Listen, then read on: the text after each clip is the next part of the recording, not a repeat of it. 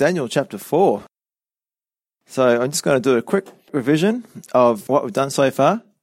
So Daniel chapter 1, we had Daniel, Shadrach, Mishael, and Abednego, and they refused to compromise by eating or drinking the king's meat and wine. Daniel chapter 2 was Nebuchadnezzar's first dream.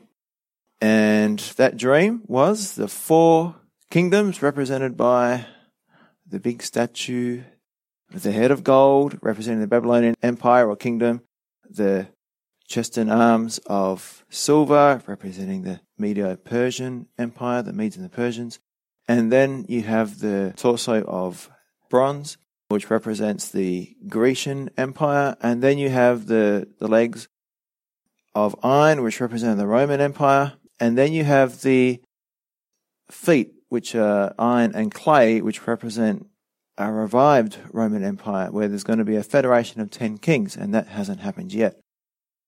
And when that does happen, when it finally gets to that time, when this federation of kings happens, then that's when Jesus comes back and destroys all of human government and guess what? It's a millennial reign. It's back with him. So um, Jesus will reign forever and ever.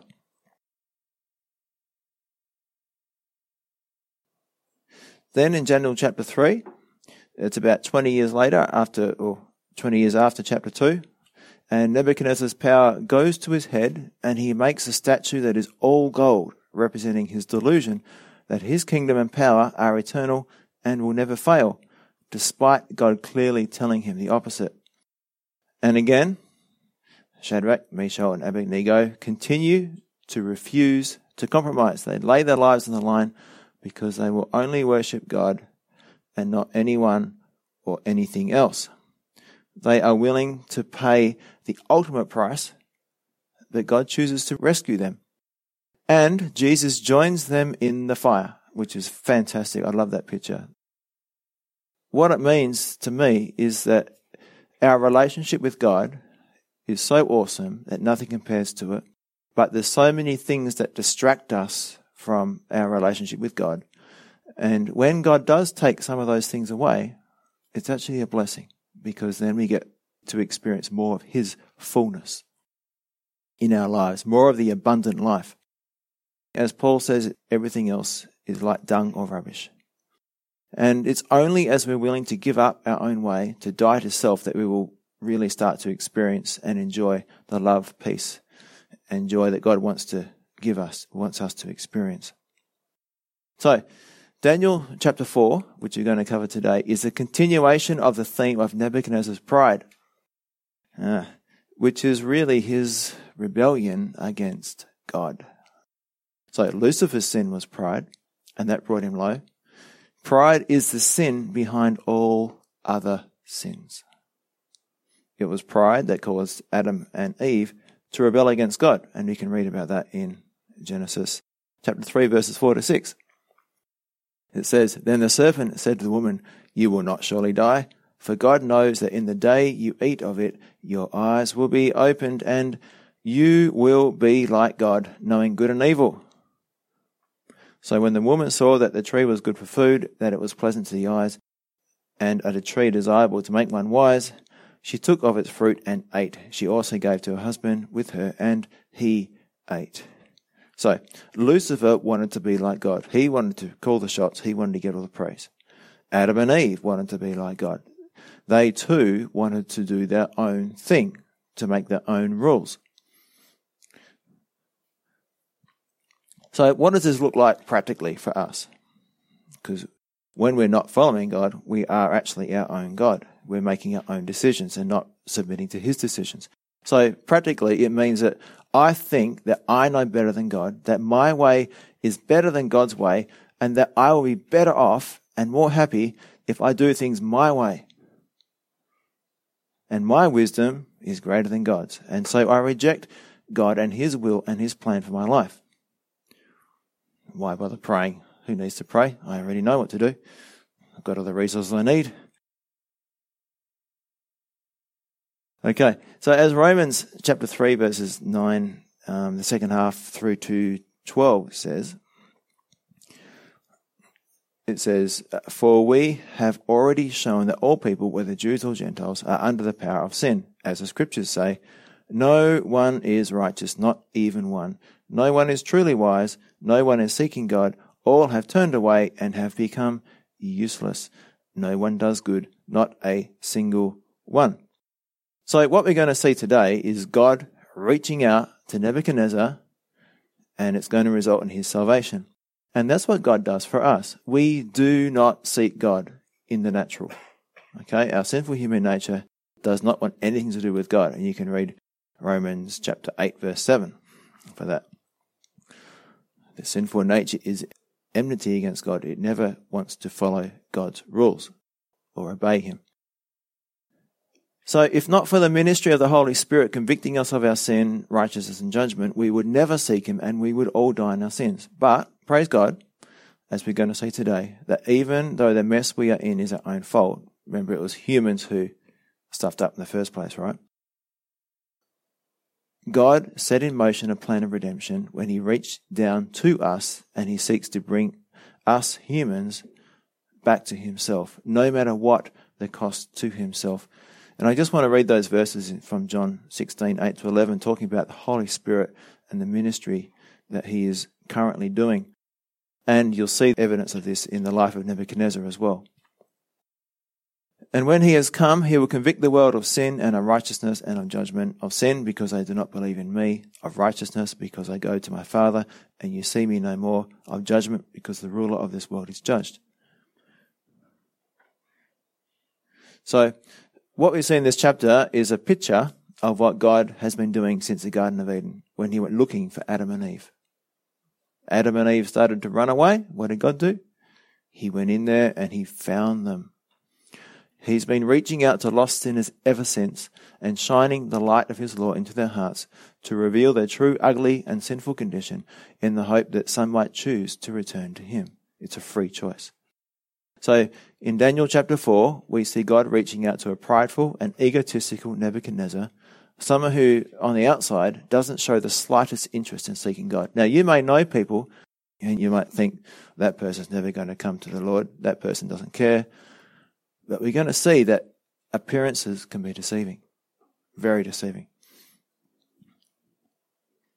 So Nebuchadnezzar doesn't seem to have the slightest interest in changing. He seems to hate God, has his own gods, and yet despite this, God is faithful and patient to continue to reach out to this lost soul, just like he did me and just like he did for you and or is doing for you if you're not saved yet. So let's pray, then we'll read the chapter. Father, thank you for this awesome insight into your patience with us. Lord, the way that you never give up on us and your heart's desire is to see all people saved. And we just thank you for your persistent love, Lord. We don't deserve to be chased down by you. We don't deserve to be wooed by you, to have your Holy Spirit convicting us again and again and again. And Lord, you love us too much to let us go to hell without being warned and without being tested. And Lord, you do things to reveal our true identity, Lord, that we're sinners and that we are helpless and that we need you. And Lord, thank you for the way you continue to do these things. And as Christians, Lord, you still don't give up and you are continuing to change us, even though we are still rebellious at times. And we still grieve your Holy Spirit sometimes. So help us to be thankful for who you are as we see your character and your love revealed through this chapter. In Jesus' name, amen. All right, so chapter 4. Interesting, interesting chapter. This amazing view into what's going on in the heavenly realms. You know, we look around the physical, and yep, I see some physical people here, but guess what? There's angels here too. Angels are watching us. There's watchers. So when you say God is watching you, it's very real. And the angels are also watching us too. So, chapter 4. Nebuchadnezzar the king, to all peoples, nations, and languages that dwell in all the earth, peace be multiplied to you. I thought it good to declare the signs and wonders that the Most High God has worked for me. So, what is this? This is his testimony. It's him recounting his salvation. How great are his signs and how mighty are his wonders. His kingdom is an everlasting kingdom, and his dominion is from generation to generation. And now he tells his story, is his testimony. Verse 4 I, Nebuchadnezzar, was at rest in my house and flourishing in my palace. I saw a dream which made me afraid, and the thoughts on my bed and the visions of my head troubled me. Therefore I issued a decree to bring in all the wise men of Babylon before me, that they might make known to me the interpretation of the dream. Then the magicians, the astrologers, the Chaldeans, and the soothsayers came in, and I told them the dream, but they did not make known to me its interpretation. But at last Daniel came before me. His name is Belteshazzar, according to the name of my God. Notice that, the name of my God. In him is the spirit of the holy God. And I told the dream before him, saying, Belteshazzar, chief of the magicians, because I know that the spirit of the holy God is in you, and no secret troubles you, Explain to me the visions of my dream that I have seen and its interpretation. These were the visions of my head while on my bed. So now he's going to tell Daniel his vision or dream. I was looking, and behold, a tree in the midst of the earth, and its height was great. The tree grew and became strong. Its height reached toward the heavens, and it could be seen to the ends of all the earth. Its leaves were lovely, its fruit abundant, and it was food for all. The beasts of the field found shade under it, the birds of the heavens dwelt in its branches, and all flesh was fed from it. I saw in the visions of my head while on my bed, and there was a watcher, a holy one, coming down from heaven. He cried aloud and said thus Chop down the tree and cut off its branches, strip off its leaves and scatter its fruit. Let the beasts get out from under it, and the birds from its branches. Nevertheless, leave the stump and roots in the earth, bound with a band of iron and bronze, in the tender grass of the field. Let it be wet with the dew of heaven, and let him graze with the beasts on the grass of the earth. Let his heart be changed from that of a man, let him be given the heart of a beast, and let seven times pass over him. This decision is by the decree of the watchers, and is a sentence by the word of the holy ones in order that the living may know that the Most High rules in the kingdom of men, gives it to whomever he will, and sets it over the lowest of men. This dream I, King Nebuchadnezzar, have seen.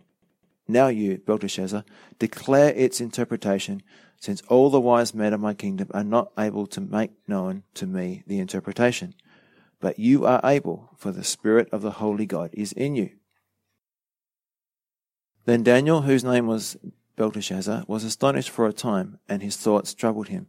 So the king spoke and said, Belteshazzar, do not let the dream or its interpretation trouble you. Belteshazzar answered and said, Remember, this is Daniel, My lord, may the dream concern those who hate you, and its interpretation concern your enemies. The tree that you saw, which grew and became strong, whose height reached to the heavens, and which could be seen by all the earth, whose leaves were lovely and its fruit abundant, in which was food for all, under which the beasts of the field dwelt, and in whose branches the birds of the heaven had their home. It is you, O king, who have grown and become strong, for your greatness has grown and reaches to the heavens, and your dominion to the end of the earth. And inasmuch as the king saw a watcher, a holy one, coming down from heaven, and saying, Chop down the tree and destroy it, but leave its stump and roots in the earth, bound with a band of iron and bronze in the tender grass of the field. Let it be wet with the dew of heaven, and let him graze with the beasts of the field, till seven times pass over him. This is the interpretation, O king, and this is the decree of the Most High, which has come upon my lord the king. They shall drive you from men, your dwelling shall be with the beasts of the field, and they shall make you eat grass like oxen. They shall wet you with the dew of heaven, and seven times shall pass over you, till you know that the Most High rules in the kingdom of men, and gives it to whomever he chooses. And inasmuch as they gave the command to leave the stump and roots of the tree, your kingdom shall be assured to you, after you come to know that heaven rules. Therefore, O king, let my advice be acceptable to you. Break off your sins by being righteous, and your iniquities by showing mercy to the poor. Perhaps there may be a lengthening of your prosperity. All this came upon King Nebuchadnezzar. At the end of twelve months he was walking about the royal palace of Babylon.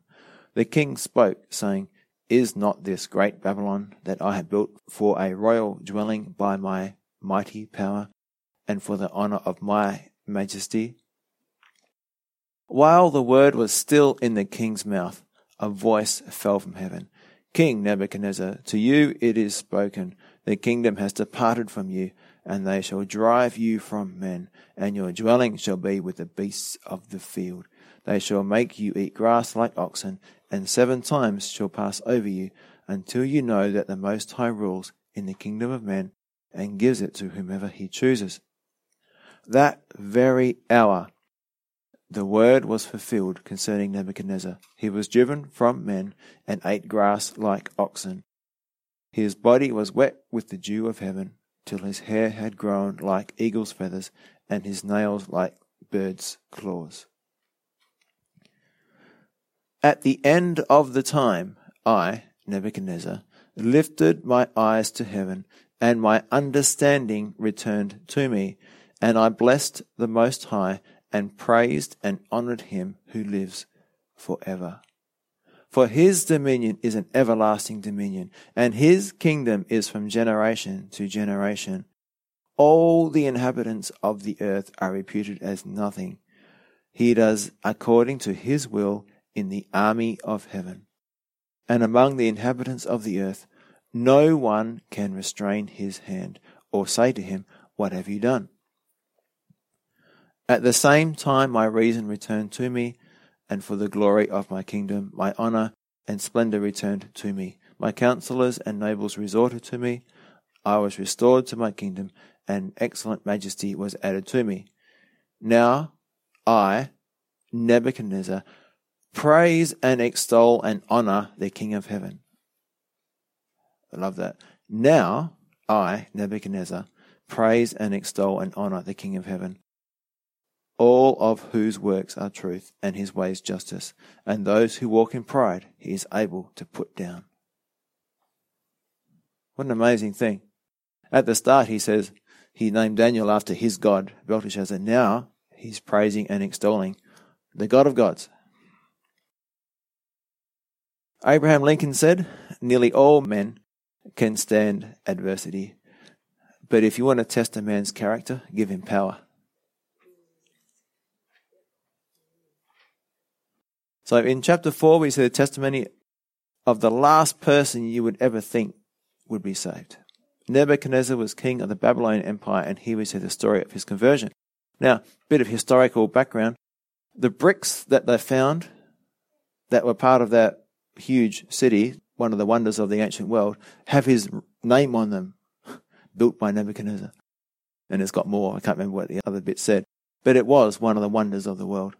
And he did massive building programs to expand and beautify this city. So it would have been a quite a sight to behold. So let's jump into verse 1, chapter 4, verse 1. So Nebuchadnezzar writes to the people and he says, I thought it good to declare the signs and wonders that the Most High God has worked for me. Now, that is what our testimony is. We are declaring signs and wonders that the Most High God has worked for me. How great are his signs and how mighty his wonders. His kingdom is an everlasting kingdom and his dominion is from generation to generation. So, you remember the Apostle Paul in the book of Acts as he tells his conversion story? You know, I was riding along on my horse and, or not his horse, but a horse. And he gets knocked off the horse by the light and there he goes again, like Nebuchadnezzar, he was proud and the last person you would expect to get saved at that point in time. So I thought it good to declare. It is good to declare what God has done for us. Satan has a huge interest in keeping us silent about the good things that God has done for us. We should be sharing what God has done for us, sharing a testimony. I once was, but now am. Okay? And it says in um, Corinthians, and such were some of you. We were like homosexuals and idolaters and adulterers and liars and all that, but God has changed us. And it also says that his kingdom is an everlasting kingdom. So Nebuchadnezzar has finally got it through his head that yes, he was a great king, but in this chapter he's recognizing that God's kingdom is far greater and God's dominion is unique because it's everlasting, whereas his kingdom is temporary. And we need to have that realization as well. The little kingdom we have on this earth is temporary, and God's kingdom is eternal. Verse 4 I, Nebuchadnezzar, was at rest in my house and flourishing in my palace. Ah, at rest. This evil guy was at rest. But was he really at rest? Because in his dream, he was afraid and troubled. The thoughts on my bed and the visions of my head troubled me. So the most powerful ruler in the history of the world was at rest in his palace and flourishing in his position, yet as he laid on his bed, he was troubled. So the person you might think is so closed to the gospel could, like Nebuchadnezzar, be struggling with questions about eternity, mortality, the purpose of life, the questions we as believers have already settled when we gave our heart to Jesus. So someone said Nebuchadnezzar's rest was a false peace of the ungodly. And God soon shook him from his false security. And that's what God does. He smashes your security, what the things you're trusting in, and you realize that you can't trust those things anymore, whatever they might be. Verse 6 Therefore I issued a decree to bring in all the wise men. Now, it's interesting that he told them the dream this time. The first time in chapter 2 he didn't, but now he does. And it doesn't say they could not, it says they would not people say that basically they didn't want to offend the king, so they didn't say anything. I mean, how are you going to tell the king, King, you're a really proud guy, and God's going to bring you low? The king would probably take your head off, so they're probably bit scared. But at last, Daniel came in before me. So, when the magicians were either unable or unwilling to interpret the dream, Nebuchadnezzar finally called for Daniel. Now, why did he call Daniel last? I think it's because Nebuchadnezzar's God at that time was who? Bel, right? So he wanted all his priests to come in because he thought his priests were in touch with the real God. And he finally he doesn't get any answers from them.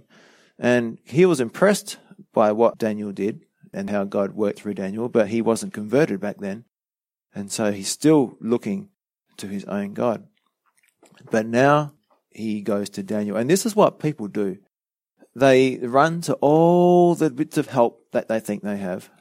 And when they all fail, they finally turn to God. And that's why sometimes when we go through hard times, one of the last things we do is pray because we've got all these little things that we think will help us and we go to them first. But eventually they will all fail. Go to Jesus first. And it says that his name is Belteshazzar according to the name of my God. So the first part of that word is Bel. That's the name of the deity that he worshipped in Babylon there. So again, just to remember that what he saw previously with Daniel and the three Hebrew young men was enough to impress him, but not enough to convert him. And so being impressed with God is not the same thing as being converted. Now, I've got a note from Chuck Smith. It's titled The Holy God. It is interesting that Nebuchadnezzar described Daniel as one in whom is the Spirit of the Holy God. We tend to take for granted that God is holy, but to pagans, this is a unique claim. The pagan gods were never seen as holy. They were always selfish, vengeful, and even lecherous and licentious. A holy God was a novelty to them. It was unusual. Unknown, really. but you have to ask yourself how did Nebuchadnezzar get the idea that Daniel's God was holy? No doubt, the holy God was manifested in the holiness of Daniel. He lived such a pure, clean life, a life that was holy, a life of prayer, a life of commitment to the Lord, that his holy God could be seen in his lifestyle. This is a challenge to me. Can people see the holiness of God in the way that I live? And I want to just read something that Paul said to you as well. It's 1 Corinthians 4, verses 16 and 17. You probably know these verses. Therefore, I urge you, imitate me. For this reason, I have sent Timothy to you, who is my beloved and faithful son in the Lord, who will remind you of my ways in Christ as I teach everywhere in every church. So, it's not just what he teaches, it's also what he lives. He's going to remind you of my ways, my lifestyle, as I teach everywhere in the church. Uh, verse 10 These were the visions of my head while on my bed. I was looking, and this massive tree comes up, and it's a picture of Nebuchadnezzar and the power that God has given him. So he is this massive tree, and in his eyes, he's huge, yeah? And he's going to come tumbling down. God's going to bring him low. It's a sign of being humbled. And the height and the extent of the tree is a picture of the extent of the power of his kingdom, the power that he had. Verse 13 I saw in the visions of my head while on my bed, and there was a watcher, I'd say an angel, coming down from heaven. So angels come and go from heaven. And he cried aloud and said, Chop down the tree and cut off its branches, strip off its leaves and scatter its fruit. Let the beasts get out from under it and the birds from its branches. Nevertheless, leave the stump and roots in the earth, bound with a band of iron and bronze, in the tender grass of the field. Let it be wet with the dew of heaven, and let him graze with the beasts on the grass of the earth. Let his heart be changed from that of a man, let him be given the heart of a beast, and let seven times or seven years pass over him. And why? That he may know, the living may know, God is using Nebuchadnezzar as an example as well, that the Most High rules in the kingdom of men and gives it to whoever he will, and sets it over the lowest of men. And Nebuchadnezzar says, no one can interpret this dream, but you can because the Spirit of the Holy God is in you. So basically, he's seeing this angel come down, cut the tree down, and there's only a stump left behind. So basically, what happens is, or what it means is, is the tree is going to be reestablished. It's going to grow back again. It's going to be kept there. It's not going to be completely destroyed.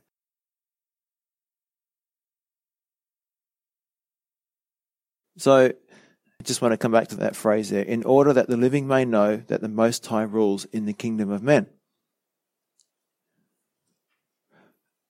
This is why I think that it wasn't a very hard dream to interpret.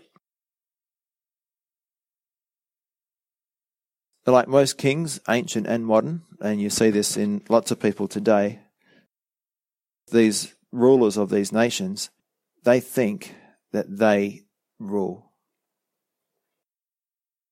And that's what they actually wrote down in their inscriptions. The Assyrian, the Babylonian kings thought themselves as rulers over the earth.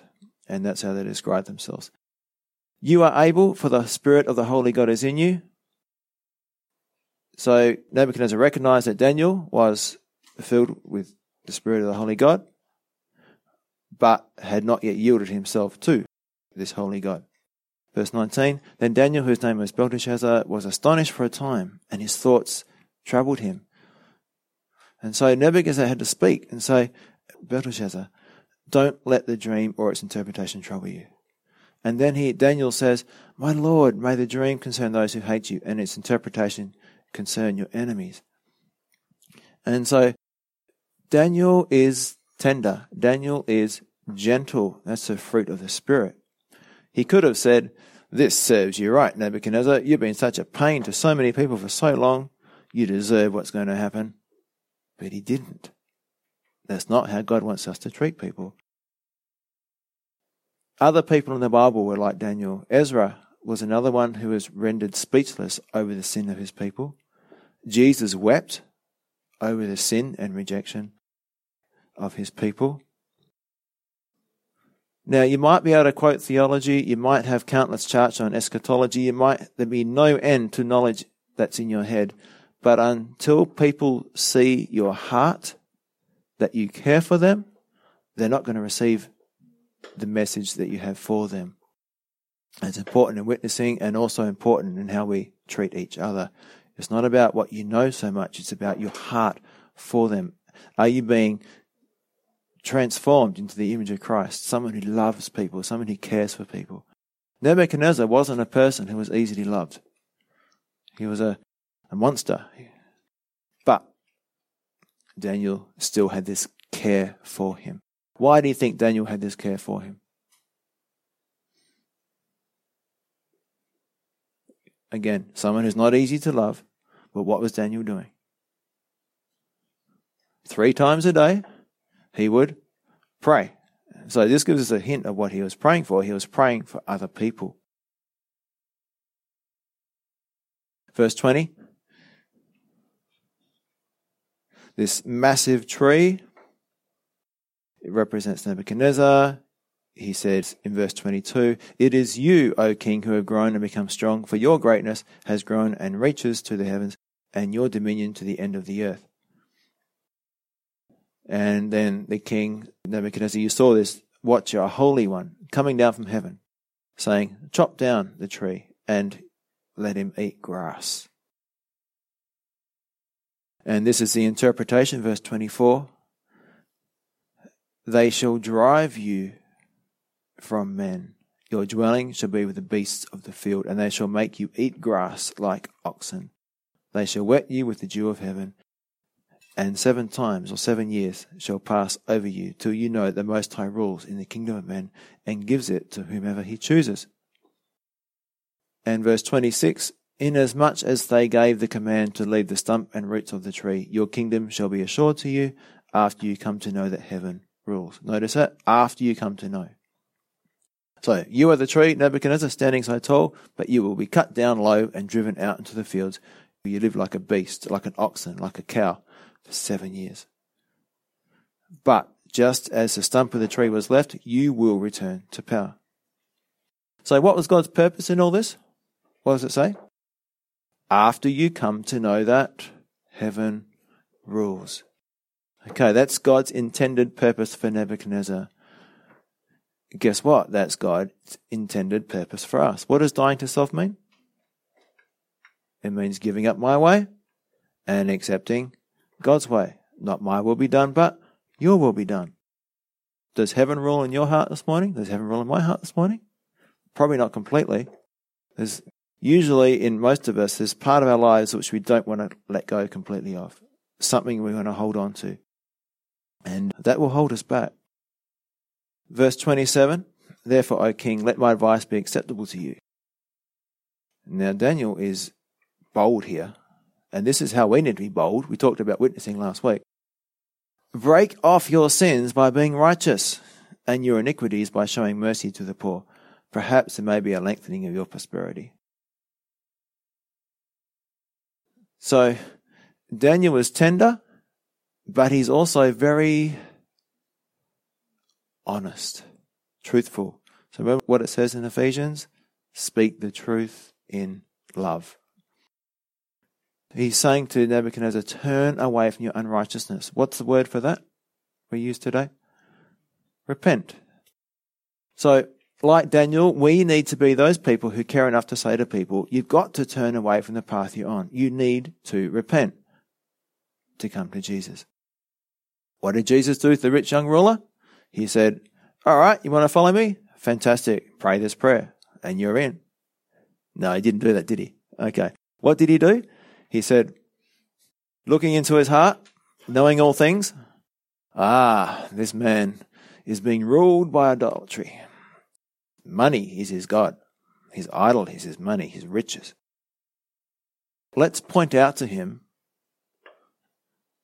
what's keeping him from me. All right, son, go sell your possessions and come follow me. And the guy couldn't. What had Jesus just done? Revealed the man's sin. He re- revealed the man's heart. Okay? It's like going through the commandments, which we talked about before.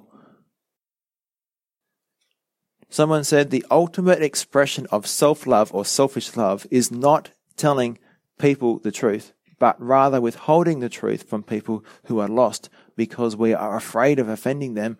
And if we offend them, then they won't like us. We are more concerned about our reputation, or we can be more concerned about our reputation than the well being of the other person when we fail to speak the truth in love. We need to be honest with people about these things. And it's not just sharing the gospel, it's in relationships. You need to speak truth to your friends. Even if it's going to hurt them, even if it's going to possibly damage that relationship, because in the end, the relationship will be stronger. So, Daniel is tender, he's gentle, he's honest, but Nebuchadnezzar, has he learned his lesson? Verse 28 All this came upon King Nebuchadnezzar. At the end of twelve months, he was walking about the royal palace of Babylon. The king spoke, saying, Is not this great Babylon that I have built for a royal, notice that I have built for a royal dwelling by my mighty power and for the honor of my majesty? completely selfish. And that's what humanism is, as I mentioned previously. It's all about what man can do. Not only did Nebuchadnezzar hear from the Lord through the dreams that Daniel interpreted, but he literally saw the Lord in the fire with Daniel's three friends. And so you've probably heard the expression, the hound of heaven. Have you heard that before? No? The God's like the hound of heaven, like a, a hound chases the deer or the rabbit or whatever he might be chasing. He's got this really good sense of smell. So God is like the hound of heaven. He's pursuing Nebuchadnezzar. Nebuchadnezzar's running as fast as he can, but God is pursuing him. Nebuchadnezzar is still hardening his heart and refusing to acknowledge God. And as I said before, pride is the foundational sin of everyone who is not saved. Pride is what caused Lucifer to fall. So at the end of 12 months. So God gave Nebuchadnezzar how long to repent? 12 months. And he probably forgot about the dream during that time, but God doesn't forget. Verse 31. While the word was still in the king's mouth, a voice fell from heaven. It reminds me of King Herod. What happened to him when he gave an oration and all the people of Tyre and Sidon were saying, The voice of a God, not of a man. What happened to him? He got eaten by worms and died. What an awful way to die. And shameful. Okay? So don't ever try and take God's glory for yourself. And it says, King Nebuchadnezzar, to you it is spoken, the kingdom has departed from you, and they shall drive you from men, and your dwelling shall be with the beasts of the field. They shall make you eat grass like oxen, and seven times a year shall pass over you, until you know that the Most High rules in the kingdom of men and gives it to whomever he chooses. And that very hour it happened. He ate grass like an ox, his body was wet with the dew of heaven, and his hair had grown like eagle's feathers, and his nails like bird's claws. So, this really, you know, prim and proper king is going to look like. Uh, you see those pictures of the demon possessed man in the tombs and what he might look like, unkept, completely unkept, and that's kind of what I picture here. So, people have speculated upon it could be a medical condition, but I just think he went insane. And uh, whatever the reason, whatever caused that, it was God who did it. And this is how far God will go. This is God's faithfulness and tenacity to keep on pursuing people to bring them into the kingdom. Whatever it takes, I'm going after you, Nebuchadnezzar, he said, even if, it means allowing you to eat grass like an ox for seven years. I'm going to bring you to the place where you see that you need me. And this also works for us as Christians. God is still working in us to humble us and to recognize our dependency on Him. So we learn to depend on Him and not on ourselves. So God's faithfulness and tenacity to go after people never fails to astound me. And I'm so thankful for it. Imagine if God gave up. How many people would be saved? Probably none, yeah. So Nebuchadnezzar was given the opportunity to humble himself and he didn't. Now God humbles him and the experience was much more severe than it had to be. If Nebuchadnezzar had just humbled himself and said, you know what, then you're right and I know that this is going to happen to me if I remain proud, but he chose not to humble himself. We too can choose not to humble ourselves. God will show us something in our lives and we refuse to repent. That's pride. We're doing things our own way. And then God will have to bring something a lot more painful to force us to bow the knee in the area of our lives. Verse 34. And at the end of the time, so Nebuchadnezzar, there was no shortcuts here, there was a full seven years. I, Nebuchadnezzar, lifted my eyes to heaven, and my understanding returned to me. And I blessed the Most High, and praised and honored him who lives forever. For his dominion is an everlasting dominion, and his kingdom is from generation to generation. Finally, Nebuchadnezzar says, I'm only the head of gold. The rock that's going to smash that statue is Jesus, and that is the eternal kingdom. Now, I've got a little note from Chuck Smith here. Sanity or insanity? Nebuchadnezzar had a dream that Daniel interpreted for him that predicted that Nebuchadnezzar would lose his mind for a period of time so that he would realize that God is in charge. Nebuchadnezzar was out looking at the wonders of Babylon one day, marveling at the splendor of all that he had built by his power and for the glory of his majesty. At that moment of pride, he lost his mind. He became like an animal eating grass like an ox. But then, after seven years, we see in verse 34 that I, Nebuchadnezzar, lifted my eyes to heaven, and my understanding returned to me, and I blessed the Most High and praised and honored him who lives forever. And Chuck says there is a fine line between sanity and insanity. The difference is often determined by where you are looking. If you're looking at your own accomplishments and taking pride in your own glory, it can drive you crazy. But if you will lift up your eyes to heaven and worship and praise God, your understanding will so often return. The picture clarifies and you see God for who he is. In verse 35, all the inhabitants of the earth are reputed as nothing. This is Nebuchadnezzar still talking about God. He does according to his will in the army of heaven. Remember, Nebuchadnezzar had a huge army, and now he's saying, well, God's army is much bigger than mine, much more powerful. And among the inhabitants of the earth, no one can restrain his hand or say to him, What have you done? It says that in Romans, doesn't it? And Isaiah. Who was his counselor? Do you remember the centurion whose servant was sick? And he said to Jesus, There's no need for you to come. I too am a man under authority. You just speak the word and it'll happen. You're in charge. That's the attitude we need to have. God, you're in charge. That leads to great faith.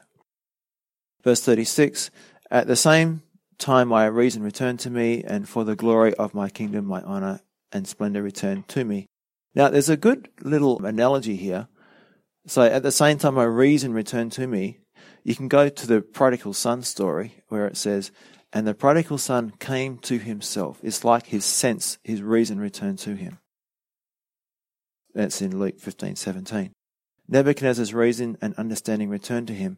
In other words, both the prodigal son and him were both returned to the men they were before they were railroaded by pride, which is really just deception. Verse 36 My counselors and nobles resorted to me, and I was restored to my kingdom, and excellent and excellent majesty was added to me. Now I, Nebuchadnezzar, praise and extol and honor the King of heaven all of whose works are truth and his ways justice, and those who walk in pride he is able to put down. This is a lesson we can learn from Nebuchadnezzar and not have to learn ourselves, if we will listen. Those who walk in pride he is able to put down. What does James say in James chapter 4 verse 6? God resists the proud, but gives grace to the humble. Now there's a couple of things we can learn before we finish. I blessed the Most High and praised and honored him. Nebuchadnezzar could only see the truth about himself when he first saw the truth about God. We don't know who we are until we understand who God is because we're otherwise deceived.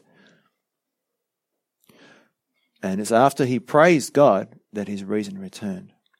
Now, a quote from Spurgeon We do not worship enough, my brethren. Even in our public gatherings, we do not have enough worship. I worship the King. Bow your heads low, bow your spirits rather, and adore him that liveth for ever and ever.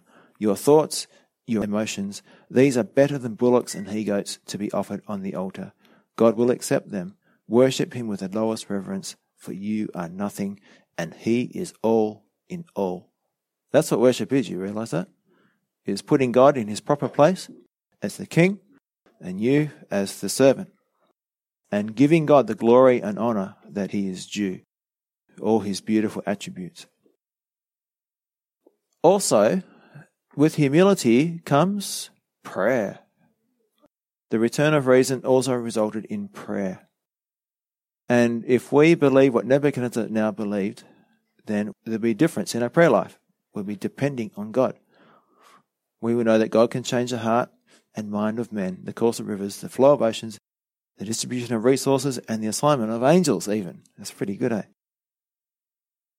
So, in summary, exactly as Daniel prophesied, Nebuchadnezzar returned to power, only this time he knew that his power came from not his own ability, but from God's mercy. Big difference. Nebuchadnezzar is now humble and broken before the Lord. He is saved. And why I believe that I think he was saved, in verse 37, Now I, Nebuchadnezzar, praise and extol and honor the King of heaven, and all of whose works are truth and his ways justice, and those who walk in pride he is able to put down. So, who is he praising and extolling now? Is it Bel or is it God? It's God. Okay. So every person has the opportunity to respond to God's grace, to humble themselves and be broken before Jesus, the creator and ruler of heaven and earth. So what does Nebuchadnezzar mean when he says, and all who walk in pride he's able to put down? It's basically the same thing as being humble and broken before Jesus. And I just want to finish with a couple of verses. One of them is Luke chapter 20, verse 17 and 18. Then he, Jesus, looked at them and said, What then is this that is written? The stone which the builders rejected has become the chief cornerstone.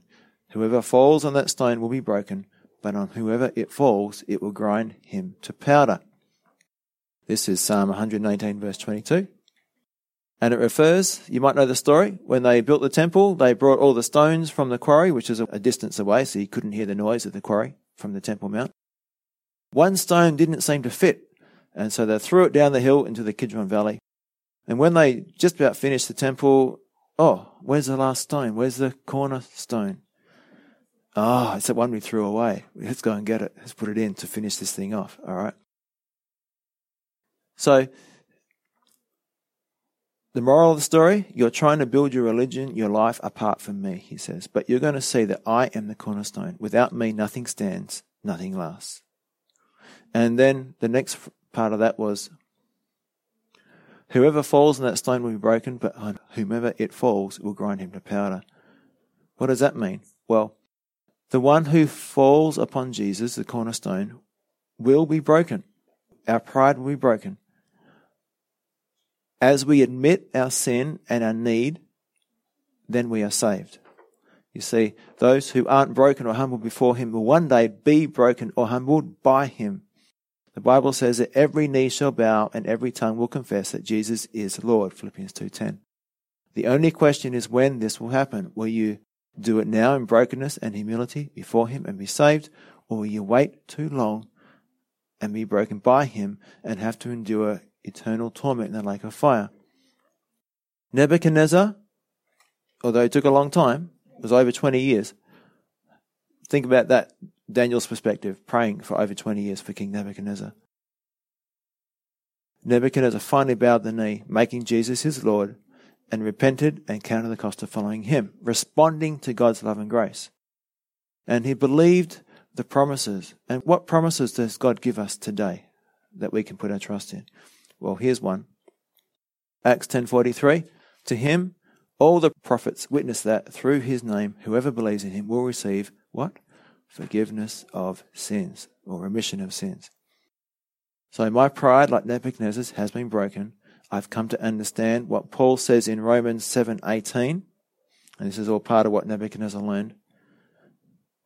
And I know that nothing good lives in me, that is, in my sinful nature. So we need to come to understand that the reason we break God's law is because there's nothing good in us to keep God's law. Therefore, we are guilty. And I'm just going to finish with some verses from Romans which show us our need for forgiveness. We first have to see and admit that we are dirty, rotten sinners because we have all broken his law. And only then can we understand the reason that Jesus became the sacrifice for the sins of the whole world.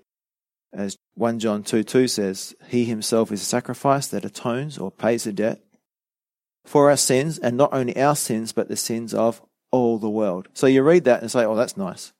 But why? Why did he have to do that? Well, Romans tells us. Finish on this. Romans 3 19 to 28, some of the verses. Obviously, the law applies to those to whom it was given, for its purpose is to keep people from having excuses and to show that the entire world is what? Guilty before God. For no one can ever be made right with God by doing what the law commands. The law simply shows us how sinful we are. That's the purpose of the law. Verse 21 in Romans 3. But now God has shown us a way to be made right with Him without keeping the requirements of the law. It's pretty good, eh? as was promised in the writings of Moses and the prophets long ago. We are made right with God by placing our faith in Jesus Christ. And this is true for everyone who believes, no matter who we are. For everyone has sinned, and we all fall short of God's glorious standard. We have all broken the Ten Commandments. Yet God, in His grace, freely makes us right in His sight. He did this through Christ Jesus when He freed us from the penalty of our sins for God presented Jesus as a sacrifice for sin. People are made right with God when they believe that Jesus sacrificed his life, shedding his blood. And the connotation there is as a sacrifice or payment for our sins. And moving on to verse 27 in Romans 3. Can we boast then that we have done anything to be accepted by God? No, because our acquittal, that is, being declared not guilty of breaking God's law, is not based on obeying the law, trying to be good. It's based on faith, believing that He paid the price for our sins. So we are made right with God through faith, simple belief, and not obeying the law. Not by obeying the law, trying hard to be good enough. So we have two choices as people, as humans. For those who are not saved or born again, what will you do? Will you admit your guilt before the perfect God, who is also your judge? and accept his gift of forgiveness by believing that Jesus' sacrificial death on the cross almost 2,000 years ago was the payment for your sins? Or, because of your pride, will you continue to reject him and risk hardening your heart or missing the opportunity to be saved and so spend eternity being in torment and agony and isolation and darkness in the lake of fire? So the choice is yours. Never forget that God loves you and has literally done everything in his power and is going to extreme lengths, just as he did with Nebuchadnezzar, to deliver you from eternal damnation. The choice of where you spend eternity is yours alone. So, Father, I just pray, Lord, as we, as Christians, we want to see people saved. And Lord, help us to first of all, like Daniel, be praying for them, because as we pray for them, we'll have a real burden in our hearts for those people, a desire to see them saved, because we'll understand as we become more like you, you give us your heart. And we love people as you love them, Lord. We have the same desire to see them saved as you do. Well, we start to have that same desire. And I just pray that you will do that in us today. Lord, that you will give us this desire to pray for people. And as we pray for people, you will transform us and our heart will become your heart and we will love these people and treat them gently and with respect, like Daniel did to the king, and no matter how cruel or nasty those people might be. And for those who aren't saved, I pray that you will make the decision to humble yourselves and come to your senses and return to the Father. We pray in Jesus' name. Amen.